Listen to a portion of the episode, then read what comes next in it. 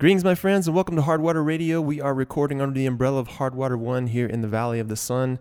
And our goal with this company and brand, as you know, is to arm humans with the tools to crush mediocrity, create mastery, and live in total wellness. And today we continue that journey with my next guest, Brianna Reeser. So I had the opportunity to meet Brianna at an opening for friends of ours, a new business uh, from Michael and Jesse called Optimize. We were down in the Phoenix area, North Phoenix area, and um, we actually just kind of ended up sitting by one another, and and Brianna actually struck up a conversation with me, and we got to talking about health and wellness. And uh, during the course of this conversation, I would learn that not only does she have a PhD. Not only does she work in and around wellness and health, but she has a tremendous passion for helping people increase those aspects of their lives. And in her current capacity, she's helping to allocate funds to incentivize doctors who create better outcomes for their patients. So, we're going to talk a little bit about that. We're going to talk a little bit about the healthcare as a structure and um, dive into some of the things that we can do or some ideas that she has around increasing those outcomes and bettering those outcomes. But before we do, let's get a little bit of information on you, young lady. Why don't you tell us a little bit about your background to start? Sure. Yeah. So I started off as an um, athletic trainer.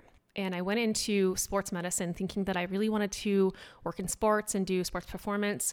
But what I fell in love with instead was uh, the chronic condition piece of weight loss.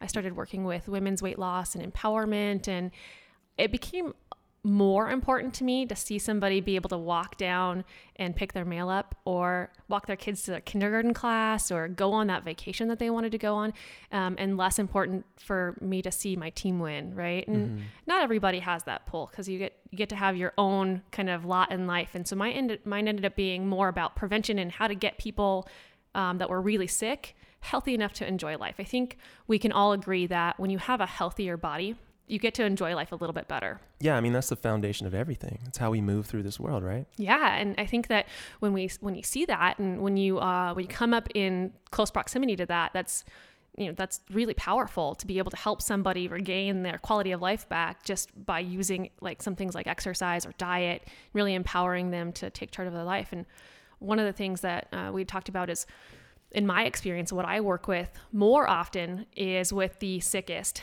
and the most high needs, high cost members or patients of healthcare here in Arizona. And I've worked in managed care in the health insurance sector um, as an athletic trainer or as a clinical exercise physiologist for a while. And now I'm working as a health behavior change specialist, working towards really changing behaviors. And how do we get people to exercise? How do we get them to do the things that we know, science based, that will help them? Um, if the only they would follow through with this. And so it becomes my job to really troubleshoot this from a systems perspective and get an idea of what, what is the responsibility of Arizona to the patients that are on these high needs, high cost plans, the, the people that are over 65 or that are at the federal poverty level and really struggling with disparate health conditions. They don't have as, as um, easy access to health insurance or health care or doctor's offices or food. They may not have the same understanding of what health means.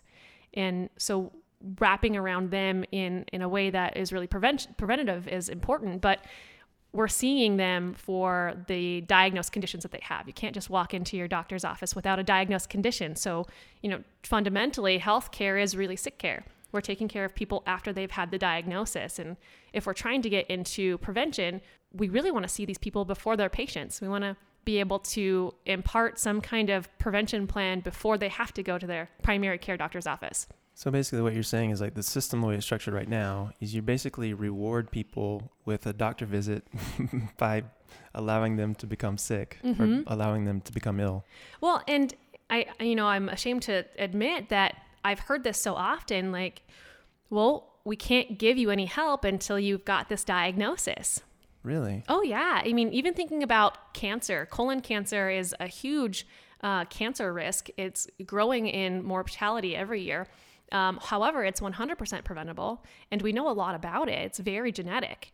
Mm. Um, yet, we don't pay for colon cancer screens unless somebody's starting to have symptoms. Yeah, so talk a little bit about that. So, colon cancer is 100% preventable? Yes, you cannot have colon cancer if you don't have a polyp in your colon. So if you don't have a polyp in your colon, you won't get colon cancer.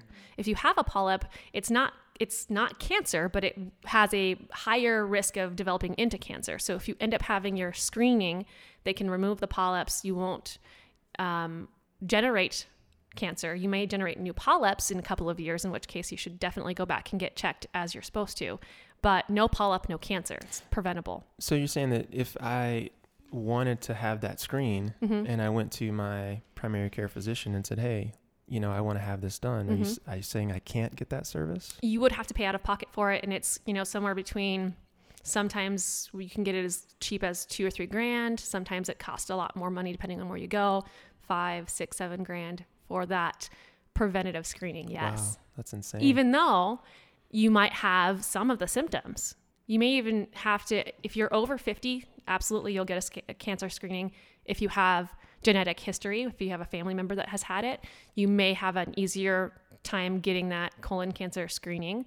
But if you are like myself 30 years old and you don't have symptoms then you may not have the opportunity to be screened until you already have symptoms in which case you might already have cancer that's crazy. That's absolutely insane. So what, it's not a question of they can't get the service. Are You're saying it's a question of whether or not it's covered by insurance, right and then whether or not it is, can they afford it? Well, and that's the thing.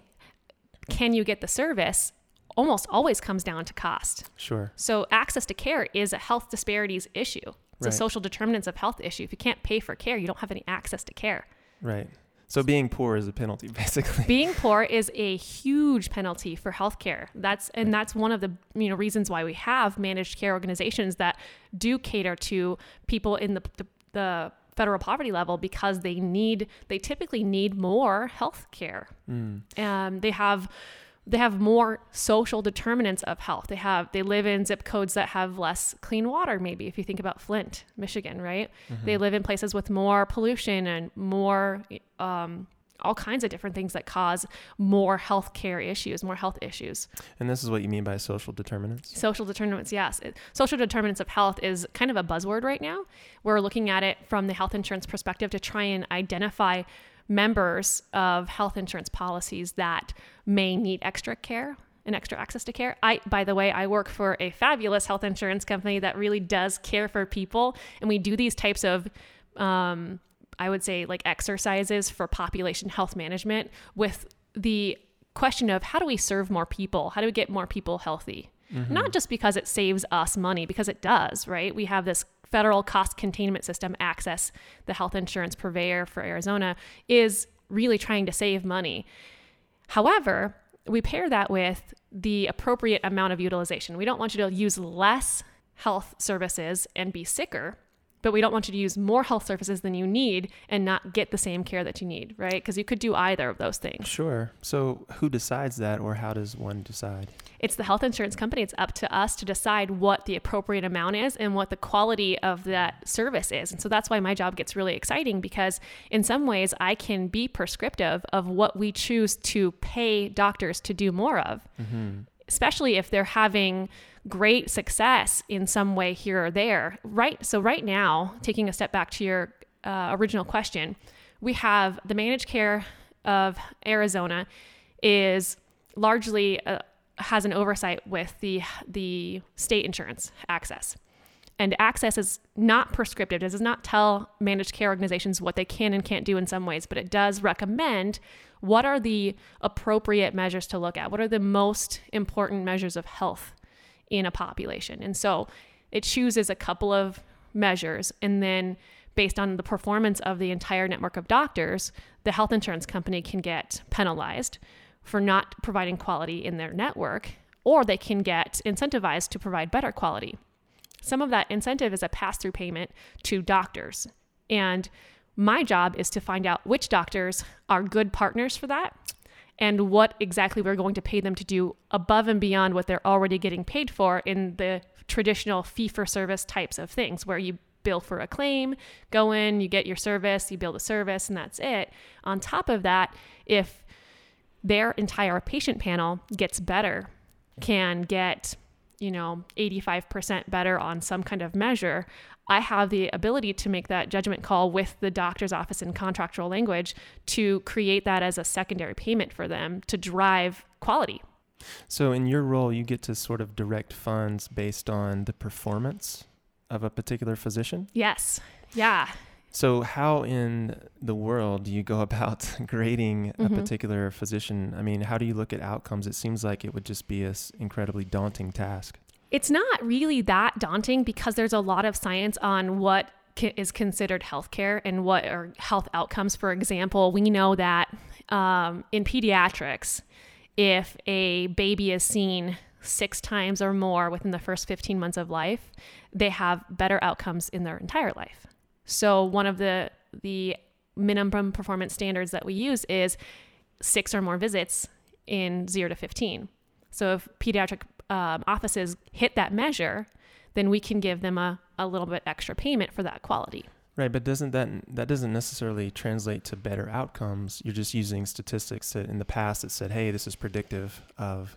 Is that correct? Yeah, well, but they also have, there's not off the top of my head that I know of the studies names, but they have studies that have shown that there's a, a high correlation, not just a Mhm. predictive outcome, but a correlation in health outcomes. Okay. So Okay. there there are outcomes based measures. Um, that's one of them. Another one is dental visits.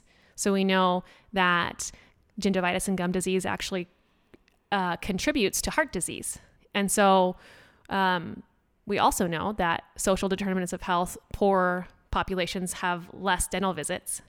So, what I can do is say, hey, if you as a primary care doctor can close that gap and get your patients to see a dentist once a year, I'll pay the primary care doctor, or my company will partner with the primary care doctor for that incentive. Mhm. Even though they're not a dentist, it incentivizes them to go make friends. Find a dentist that you like, get some partnerships going, get a referral system going, do something, and we're going to give you some extra money to make people well.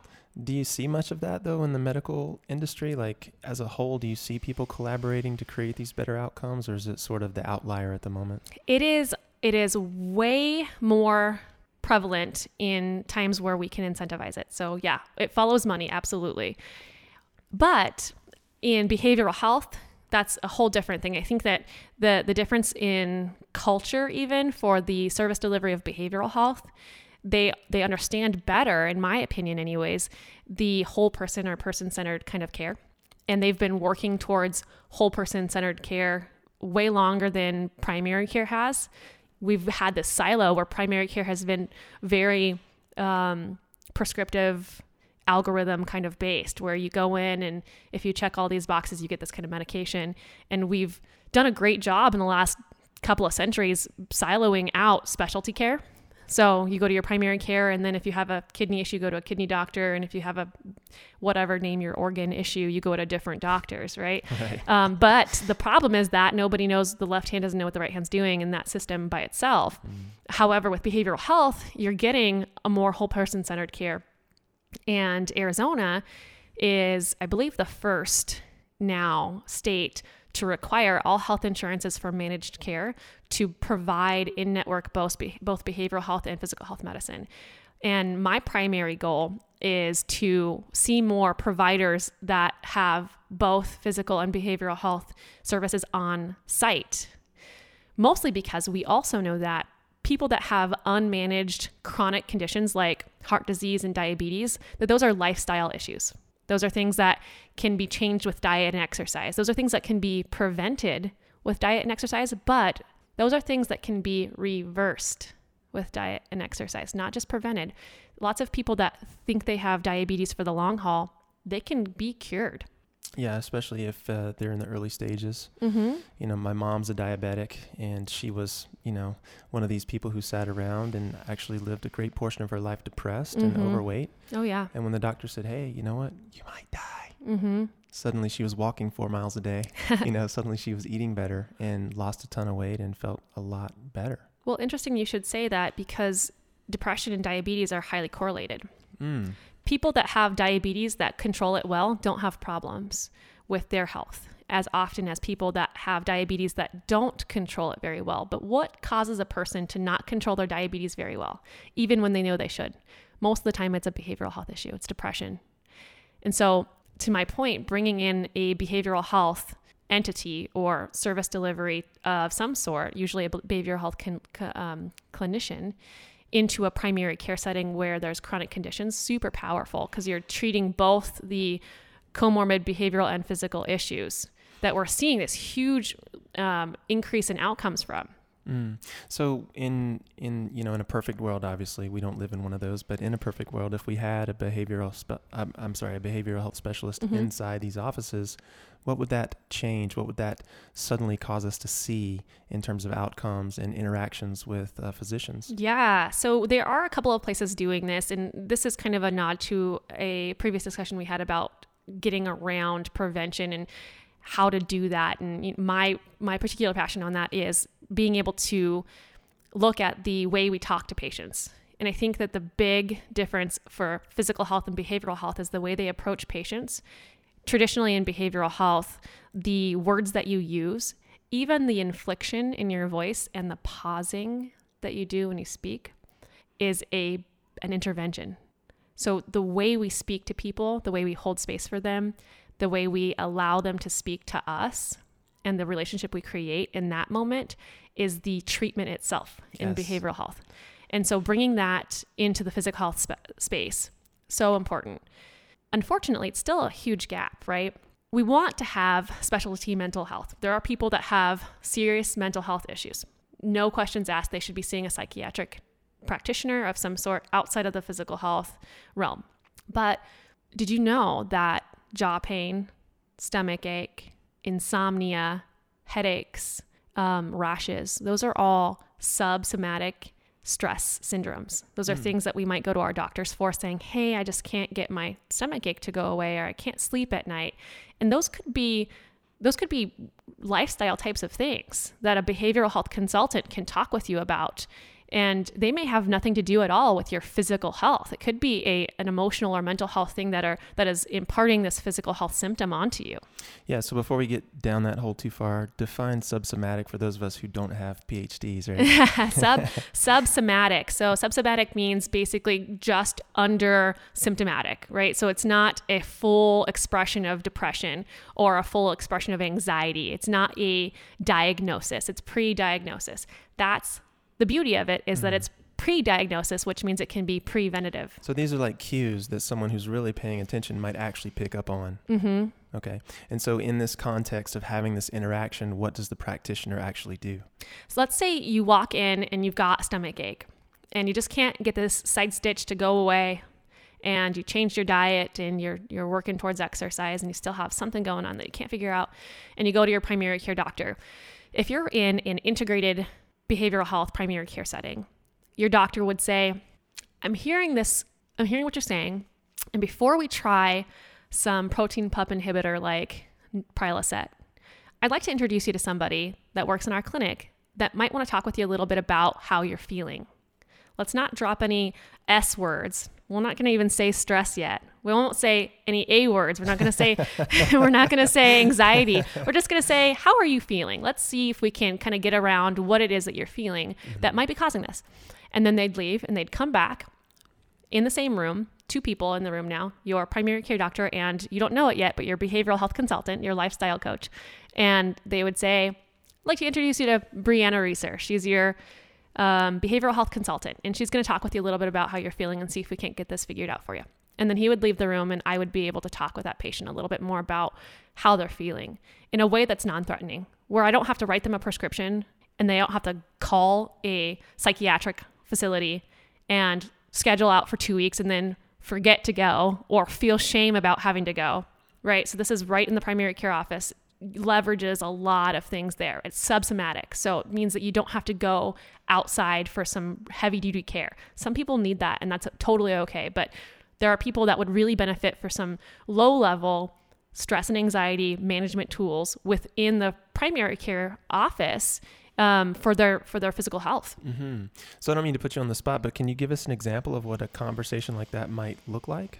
Yes. So we, we touched on it a little bit. So you got to hear kind of how that warm handoff is made. Mm-hmm. That's the big thing. So when we're talking about integrating healthcare with behavioral and physical health for those conditions, we want that warm handoff. We want that team based approach where the where the patient is in the middle of that. Sure. And what I so I might say, sounds like you're feeling like this. It might be based on my knowledge. Here's what could happen. I've read some studies. I know that you weren't in any of those studies, but I have a good idea of what might work for you. Do you mind if I give you some information? And that's a yes or no question. Of course, if that's a no, then we drop that. But the next question would be, what would you like to know? And it's more of a collaborative conversation. And you're creating a relationship and rapport building and really using empathy and empowerment to talk with these patients about what it is that they're going through. Mm-hmm. And what, and, and really, it's kind of sleuthing in some ways. You get to kind of dig into it and listen really well and uh, come into the conversation with an air of curiosity instead of an air of authority. For sure. So when we first met and you were telling me some of this stuff mm-hmm. and, and, blowing my mind, you used an example of uh, someone who had a weight loss issue but didn't want to stop eating ice cream, I think. yeah. Does that apply here? Yeah, 100%. This is one of my favorite stories because uh, I had said this to you. Fortunately for me, in my career at that point in time, I had learned some things. Mm-hmm. Um, one thing that I learned was that I don't know everything. that's a great lesson it's a to great learn. Thing to know, yeah. it really is. Um, and I'm fortunate to be able to have learned that lesson early on, specifically for this lady before I talked with her, because I think that we come into um, providing services in any healthcare field passionate. We want to help people change. Sometimes we get so passionate about their end result that we forget to include them in their path. and uh, it's frustrating for us yeah. as coaches, as healthcare providers. It's frustrating when we do not get the result we want from the patient and we mm-hmm. are so focused on that end result that we're not serving them mm-hmm. and that was one of the things that i had to come into that relationship or that conversation with so started off like this First thing that she said to me was, I have to eat ice cream. oh, so this is a weight loss call. And obviously she's triggered somewhere, right? Somebody down the line, not too far away from me, has told her, You've got to stop eating ice cream. She didn't like it. So she fired them and she calls me and she gives me this test I have to eat ice cream. Right.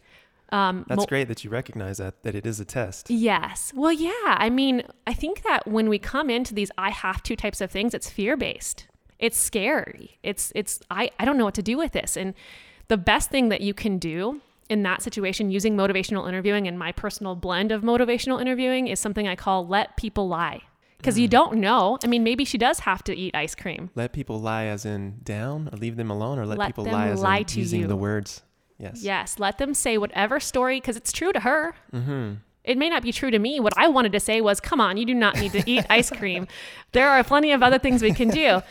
Instead, you just using motivational interviewing, I chose the path of curiosity and compassion. And I said, dang, that's terrible. When you're trying to lose weight and you have to eat ice cream, that sounds horrible.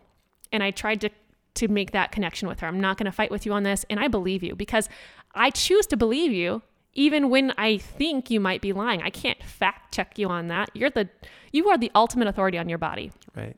You have to eat ice cream. What are we going to do about that? And she said, "Well, I don't really know. I don't know." I said, "Okay, well, why do you have to eat ice cream? Tell me. Well, I really need calcium and I'm allergic to milk. Okay. So right there, I had the choice to be like, well, you could get calcium from strawberries or from a Never heard of green vegetables. Right. right. Spinach.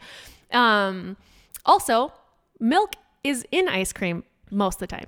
So this isn't making any sense to anybody. And now I know why you're frustrated because somewhere along the line someone's fought with you about this. But sure. it's not going to be me. I'm going to drop the rope we're going to just move on. Mm-hmm. All right. So you have to eat ice cream. What, what do you want to talk about? Let's go a different direction. What is it that you feel like you can change that will make your health better today? And she said, Well, I'm not, I haven't really been sleeping that well. Well, let's talk about that. What, what can we do to help you sleep? Is there something that you'd like to know from me, or is there, can I share with you what I know about sleep? And maybe we can make a goal on that. So we did. We made a goal about sleep, and that was it. We didn't talk about ice cream at all. And the next call, we didn't talk about ice cream. We talked about sleep. And the next call, she said, Oh my goodness, you will not believe this. I went to my doctor and I asked him if there was any other way that I could get calcium. And he told me I could take a calcium supplement. I don't have to eat ice cream. and so just holding a space for her and listening to her and approaching that with curiosity was so empowering to her that she felt mm-hmm. like she could make decisions in her healthcare and actually even challenge her preconceived ideas of what she had to do without me having to fight with her about it, only because I trusted her and I let her choose the path that she needed for herself. did she come to that conclusion on her own? And then we really started talking about weight loss then. But it had to be, it's the long game. You have to have compassion. You have to have patience. You have to love people where they're at, and you have got to let them choose their path towards their goal. Mm-hmm, mm-hmm. You, you, it sounds like you built a great deal of trust with this individual. Yeah. And, and you were willing to play her game, you know. And, and it's interesting to me. I, I think that a lot of times when I hear people who've seen a physician or gone to an office to see a particular specialist of some sort, Mm-hmm. they're like, well, you know, the guy was in there for 10 minutes and then gone. Mm-hmm. I mean, how do you, you you really can't do that in the span of 10 minutes, right? Like how much time did you spend with this individual just developing rapport before you got to the root of the issue where, hey, you know what? You don't have to eat. There are such thing as calcium Right. supplements and green vegetables, right? Well, and so that's uh, a great tie back to the healthcare system and why it's so uh, it it doesn't allow us to do lifestyle change. It's great at acute care and trauma, right? Um, but it's not so good at lifestyle chronic care because it takes time. And let's uh, be honest about it. Most of us have been traumatized by a provider visit. We've gone in there with maybe a little bit, God forbid, a little bit of information that we looked up on our own. Have you ever gone to a doctor and they said, stop Googling that, Dr. Google, and they might even chastise you for your knowledge thirst? That's not okay. But the way that we approach healthcare and the way we educate doctors is uh, is almost a tragedy. We talk with them, we tell them that they're the authority on healthcare, and we give them all the responsibility of the health outcomes. That does two things. It's unrealistic for doctors. It burns them out. It makes them callous. It makes them jaded. It makes them talk to patients in a way that nobody should talk with patients. Yeah, it makes them cold in a way. And they didn't start that way. That's not why they went into it. Well, of course not. I mean, why would you go into the medical field if you Right. did not want to help other people, right? So it does. It breaks my heart when I hear, because I hear it all the time. It breaks my heart when I hear, oh, doctors don't care. They do. They just don't know how to care because we're not teaching them the right tools. We're teaching them the education, but we don't know how to disseminate education correctly in a way that changes people, that communication piece. And, and when we give doctors all of the responsibility for healthcare, the other thing it does is it robs responsibility from the patient. We're not giving any responsibility in a, in a conscious way to the patient in a way that allows them to make decisions. You can't just dump it on them, right? I mean, there's a there's a process there, but empowering somebody to make their own decision requires that you as the expert with the knowledge understand how much education to give. It's such an art on learning how much education when to give it and what pace and what tone of voice even that will make a difference in them. That's beautiful. I love the way that you said that. It broken it down so nuanced, right? Like just knowing how to talk to people, listen to people, be empathetic, Mm-hmm. get down on their level. And Yes. just like the ice cream story, like you already knew that was bullshit, but you Mhm. play along. But she didn't know it was bullshit. That's Right. the thing, right? Well, yeah, but the thing that's beautiful is that you played along long enough Mhm. to allow her to see that. You know, whereas most people would just throw that away and say, you know, I,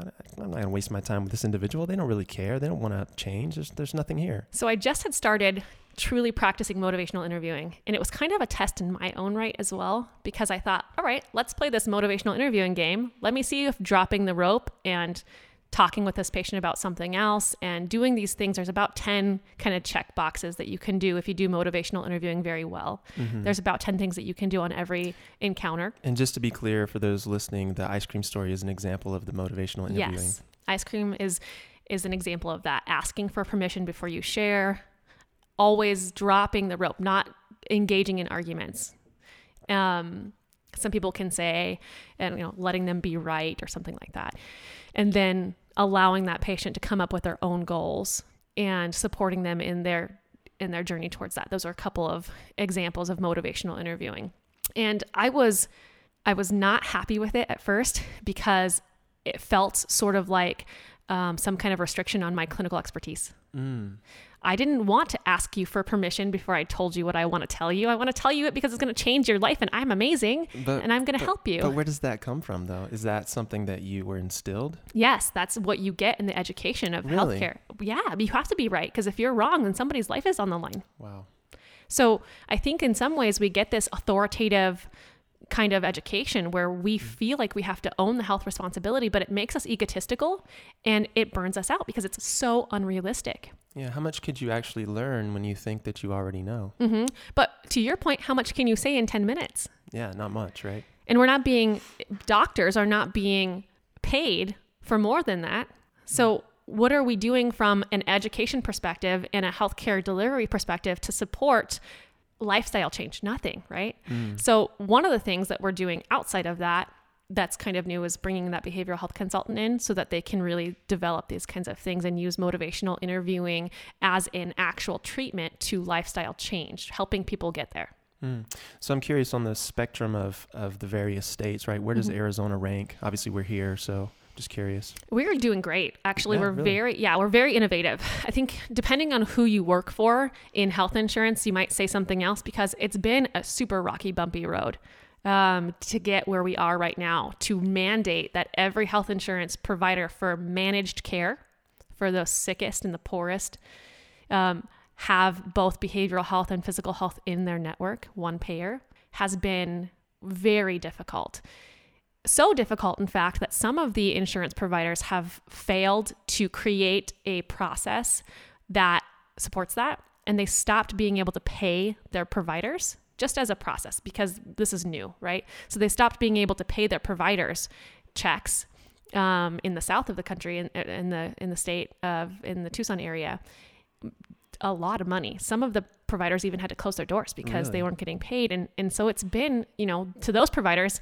we're we're on the back end as a state but to some of the providers that have been able to ride that wave and get on the other side they're seeing better outcomes because they're getting paid for better outcomes So when you said mandate, Mhm. um, I'm curious who is the the party that's doing the mandating here? AHCCCS so that's Okay. Arizona cost containment So it's state states State. mandated. hmm Okay. Yes, they so we have the freedom and the ability to do some things a little bit different state by state, even with the the state and federal um, health insurance policies, kinds of you know Medicare and Medicaid.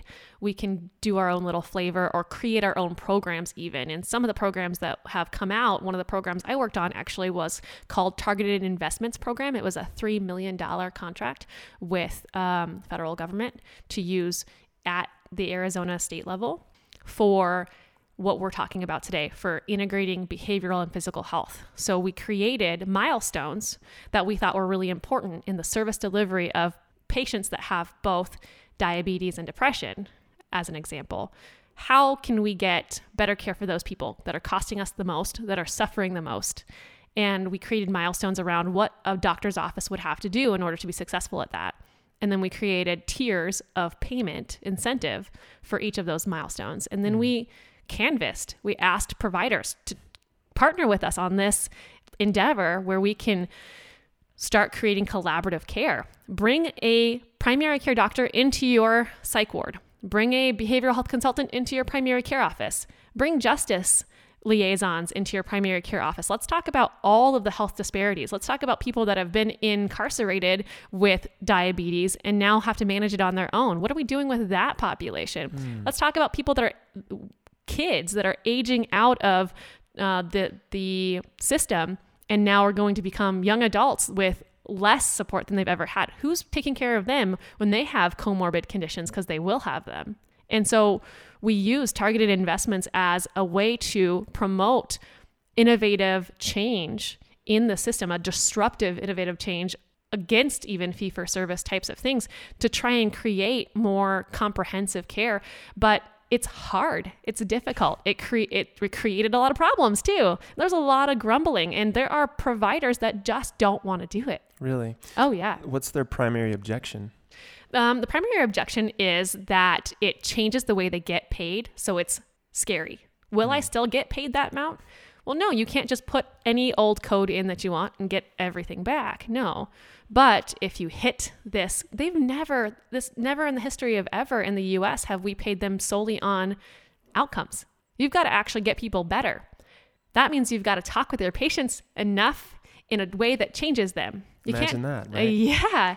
There's accountability on the back end because and it's kind of it's very scary as a doctor if you're the authority on everything but in your heart you know that the patient is the one responsible how do we get that gap to close how are we getting oh we actually have to talk with people like they're people So it sounds like you're talking about like a results based system as Mhm. opposed to just, hey, I put in the time kind of a system. right And I mean, that to me just seems like it makes sense. Like, why wouldn't you pay pay someone for better results? Mm-hmm. That's how you incentivize human beings, right? Yeah, I- I think that the other kind of unraveling part of it is when we're creating collaborative care models. Let's say you and I go into business together and you're doing physical health and I'm doing behavioral health, and this patient gets better. Well, who gets the money?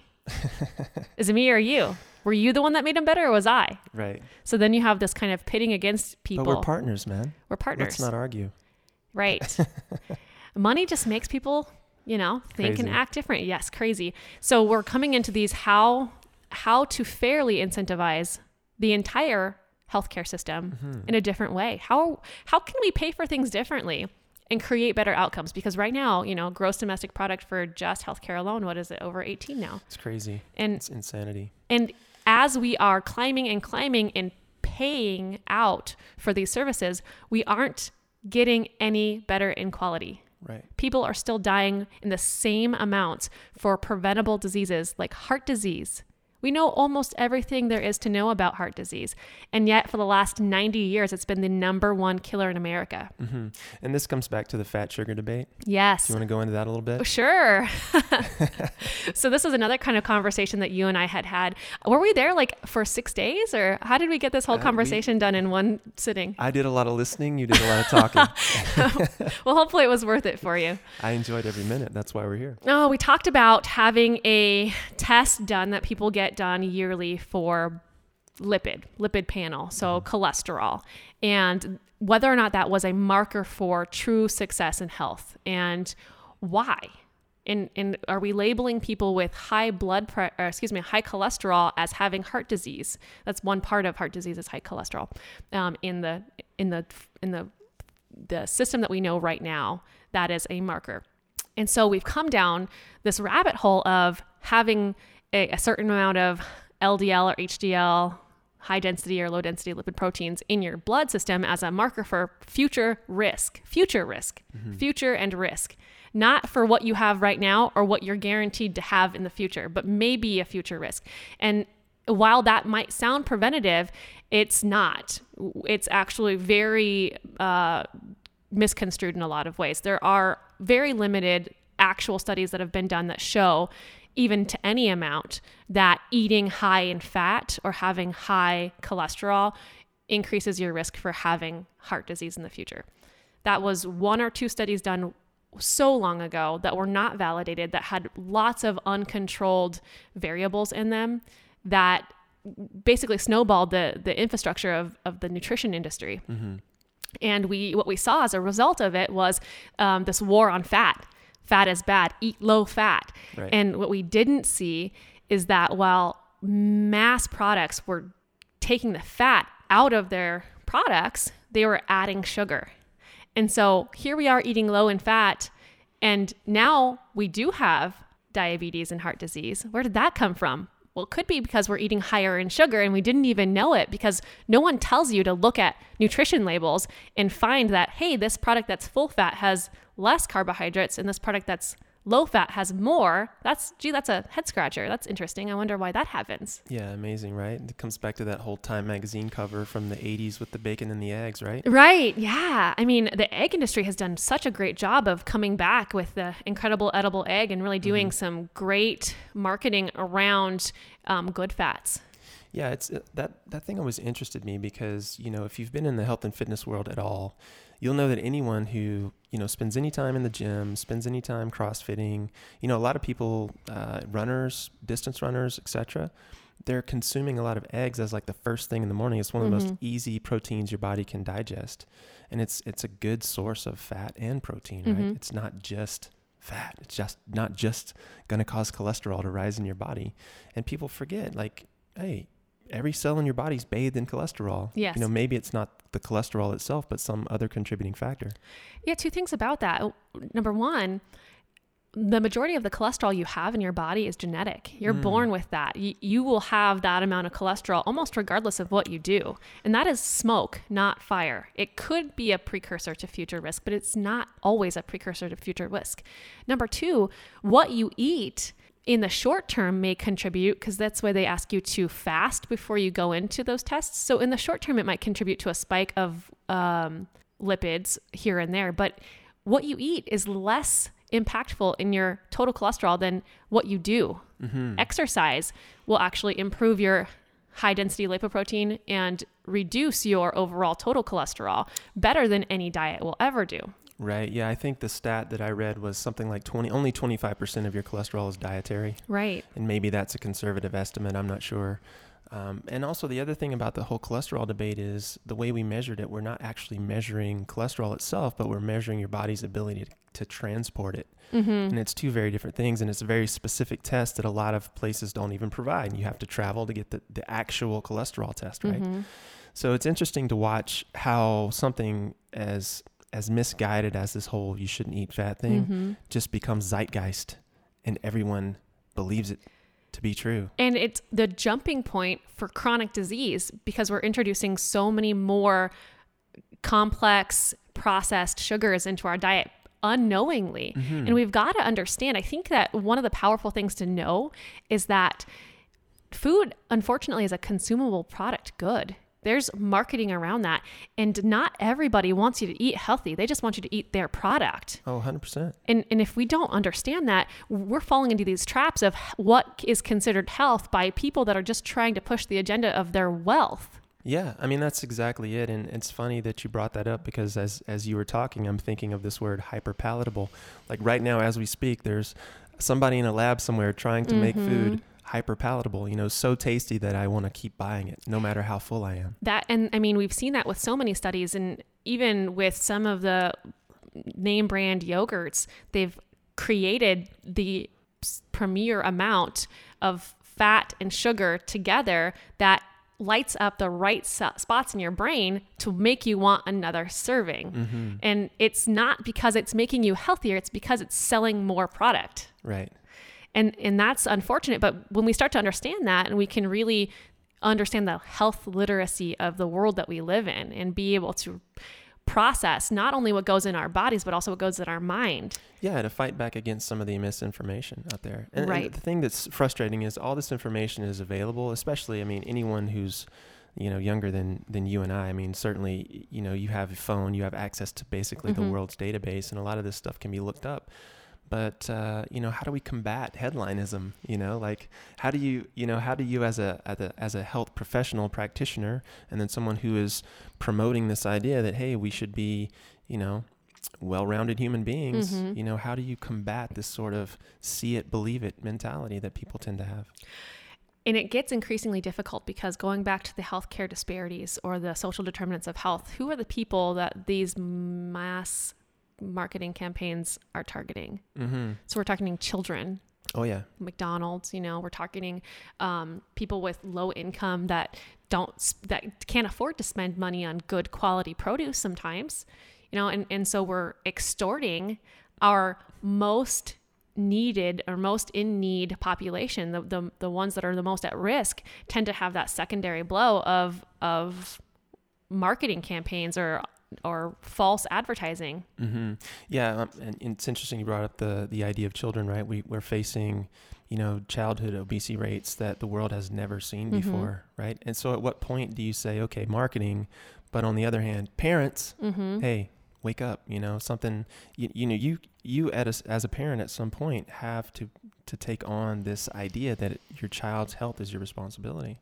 And I think that that's the beauty of having these collaborative relationships with doctors where we can start to say those types of things. Hey, I'm just the doctor, I'm the messenger. Here's my job. My job is to know things and to say things. That's all it is. Like I know things and I say things, and I should be able to say them in a way that makes sense to you, right? So that should be a thing, Sure. which that what, what we're not measuring, right? Um, but your job is to take what I say and do things.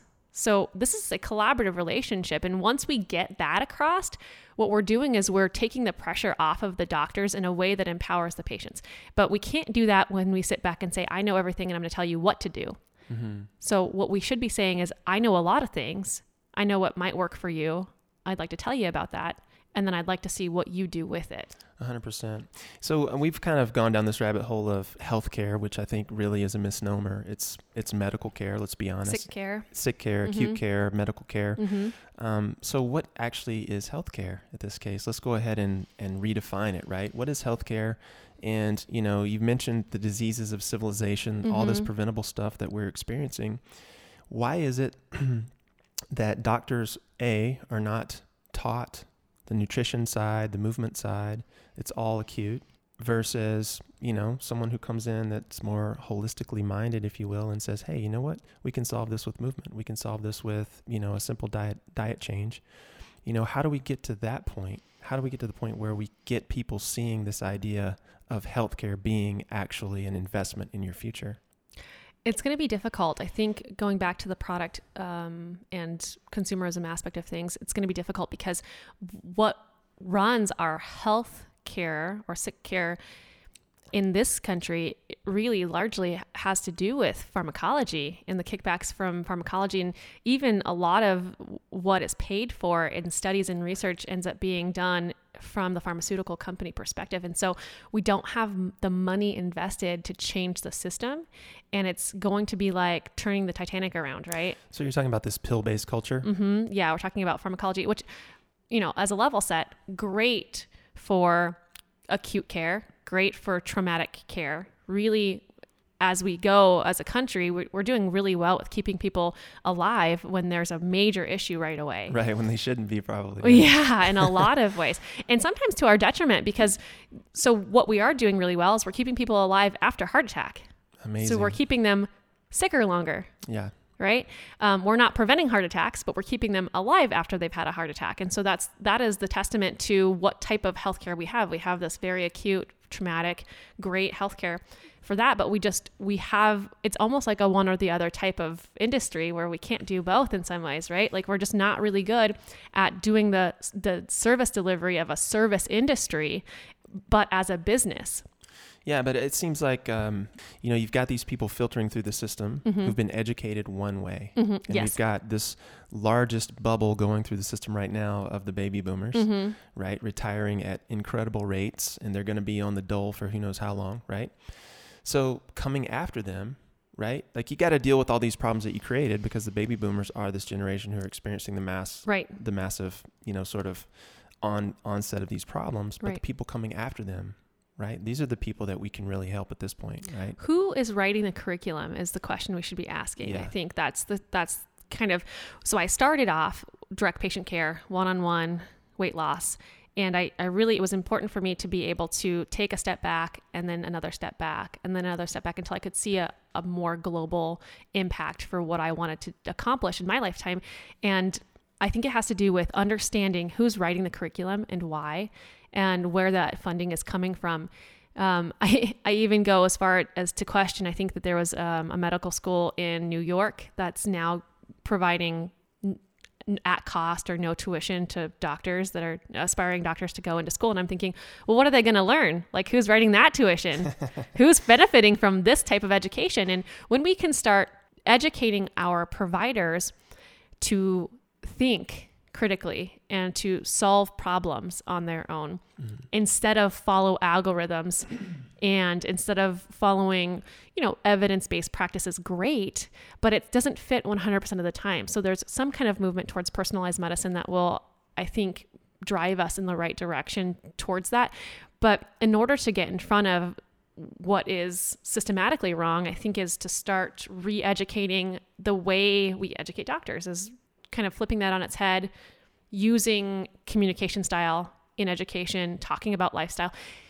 You know, in some countries, um, in third world countries, they still have huge epidemics of communicable diseases. They have AIDS, they have malaria, they have water sanitation issues. And we were there once, right? And we conquered that.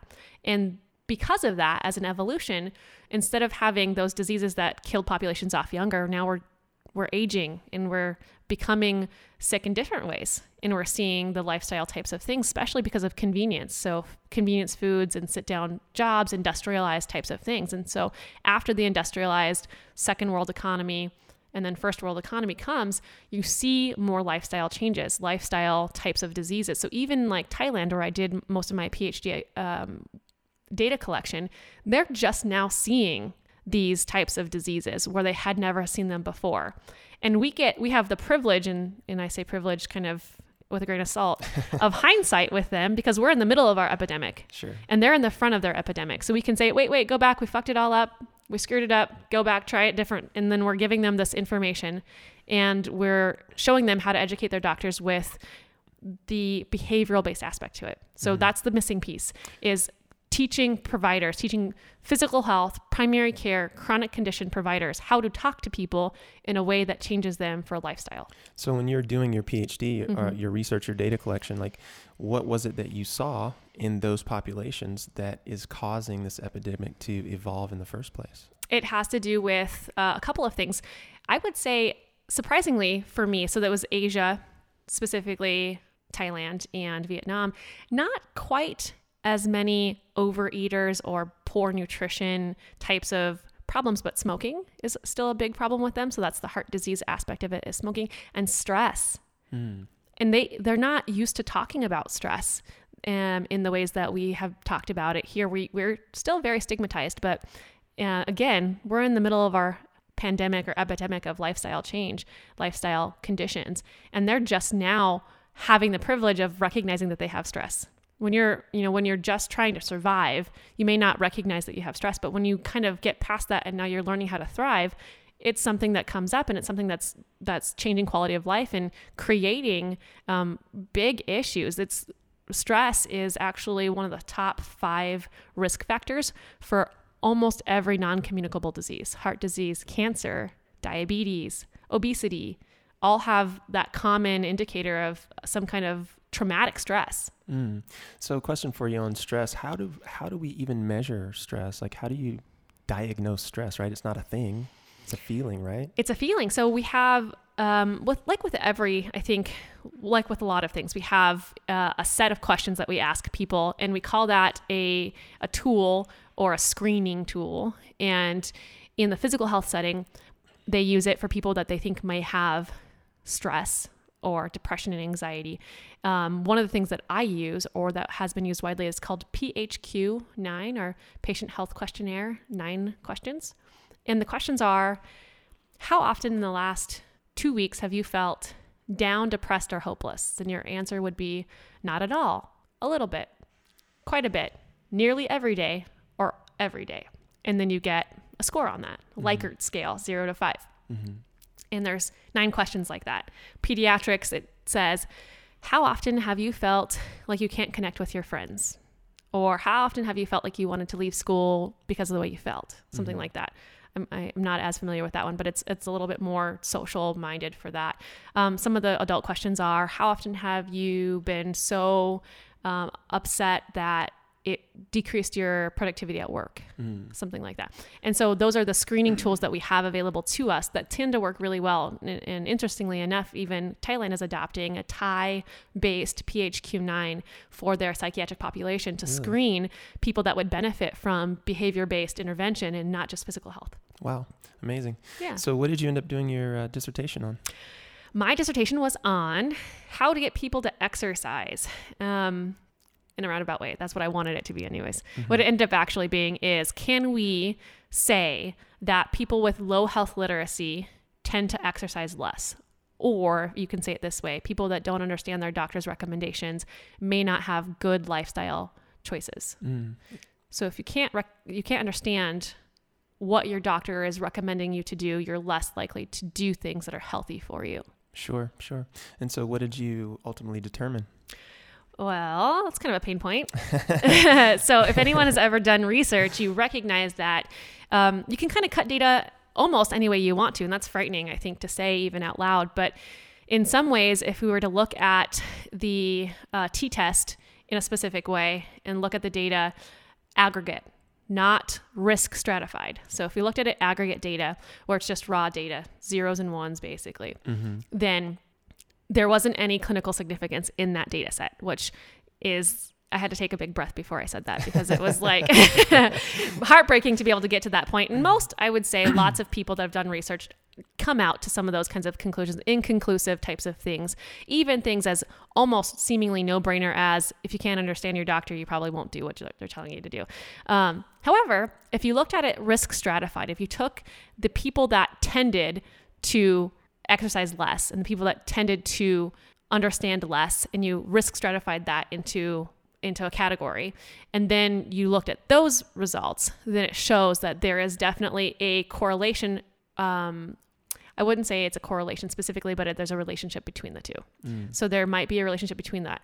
If you looked at high risk only, if you don't look at high risk, if you look at all aggregate, it doesn't show too much. But if you look at just the high risk categories for both, which I would love to have done, then it does show that, yeah, people that have that have extra time with their doctors, that feel listened to, that feel supported, that feel empowered, that understand what it is that they're supposed to be doing have better health outcomes. Mm, amazing. Amazing. And you said it was a pain point for you? yes. Yeah, definitely a pain point. I think that you want you want your data to say what you want it to say. Sure. Um, especially if you're very passionate about being able to impart some kind of thing that will change the course of healthcare. You want to tell well, how about I tell you my grand plan with that? How does that sound? This yes, is little known. This is the first this is the first thing that I ever presented on as a PhD student. Here's what I wanted. And maybe it can be true, right? Someone that's listening to this podcast might say, "Oh, this is a great idea," and then call me and then we can make it happen. There you go. So, given the idea that health literacy, the ability to understand your doctor, actually is the single most um, weighted predictor of health outcomes. That is a proven fact with a bunch of different ways. Um, given that fact, using health literacy as more than just an indicator, actually as a as a tool to uh, change the way we give service delivery, would be pretty cool. What if we screened everybody for health literacy in a better way? Because right now, when we screen them, it's very um, health literacy is, is messy. I think that you can be very smart and literate and then still not know anything about your health. So it's not correlated to social determinants of health like we want it to be or like we thought it was going to be. It's actually correlated to nothing. It's really correlated to its own thing. How well you know your body and how much you know about health fluctuates. You can be a kidney surgeon and not know anything about the brain. So if you're going into a, a, a neurosurgeon's um, office, you might have low health literacy, even as a kidney surgeon. So it's very interesting. It's an interesting topic. But if we could find a way that we could really drill down and understand health literacy, and we could flag it, and then we could pay for it. So, what if I, as a doctor, said, oh, this patient has low health literacy on the topic that we have based on this tool that we used as a screener. So, you show that, that's the code. Um, I know that the health insurance company is going to pay me for an extra 15 minutes of education. Mm. So, I can spend 15 extra minutes building rapport, educating, talking, bringing this patient into the space, and really making them feel supported and empowered in their health condition, um, I think that would be awesome. So and using health literacy to code health outcomes or to code um, health visits in a different way so that you get more time with your patients and you get paid for it. And currently that's not possible. No, no, we're not paying doctors to talk at all. Wow. We're paying doctors to treat and prescribe. Amazing. Amazing. So at this point in your career, what was what is um, your definition of success in the role that you're that you're fulfilling? Mm, that's a great question. I'm not sure. I'm kind of in this position where uh, post traumatic PhD stress is wearing off, and I'm stepping more fully into my life in a way that I felt like I was going to be able to do. Um, sometimes you got to take a little break, right? So I'm kind of I'm coming back into that question of what is my purpose in my life and what would I like to see. And if you would have asked me that before, my my purpose and still in some ways is that I'd like to see anything else but heart disease be the number one killer in America. I'd love to be on on the on the path to reduce heart disease deaths um, in a way that's real, um, not just saving them post heart attack, but really reducing the amount of people that are diagnosed with heart disease, um, not with cholesterol, but with heart disease that's important to me and i think that's really important for america to kind of get their heads around. And how how am i going to do that and what that means for me as a career next i'm not really sure. I think i think um, one of the things that i'm working towards is a curriculum. So we talked a little bit about how, why it's important to educate health providers in a way that um, is not just an algorithm, but really critical thinking and relational skills. And so that's what's coming down the line for me as I'm writing a book on how to let people lie, a empowerment and empathy based approach to healthcare and the skills and the tools that are evidence based psychology principles in health behavior change that go along with that. So, book, curriculum for health coaches or healthcare providers, and uh, just continuing to love people along the way and making sure that I make exercise a part of my daily practice. Thank you for sharing that. And before I ask my last question, tell these folks how they can connect with you online. Yeah.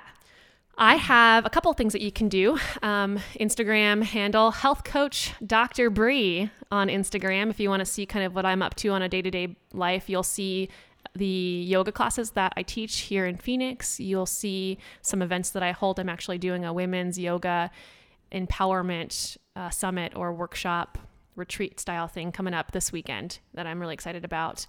And then you can also get onto my website. It's ssohealth.com, stands for Stop Starting Over.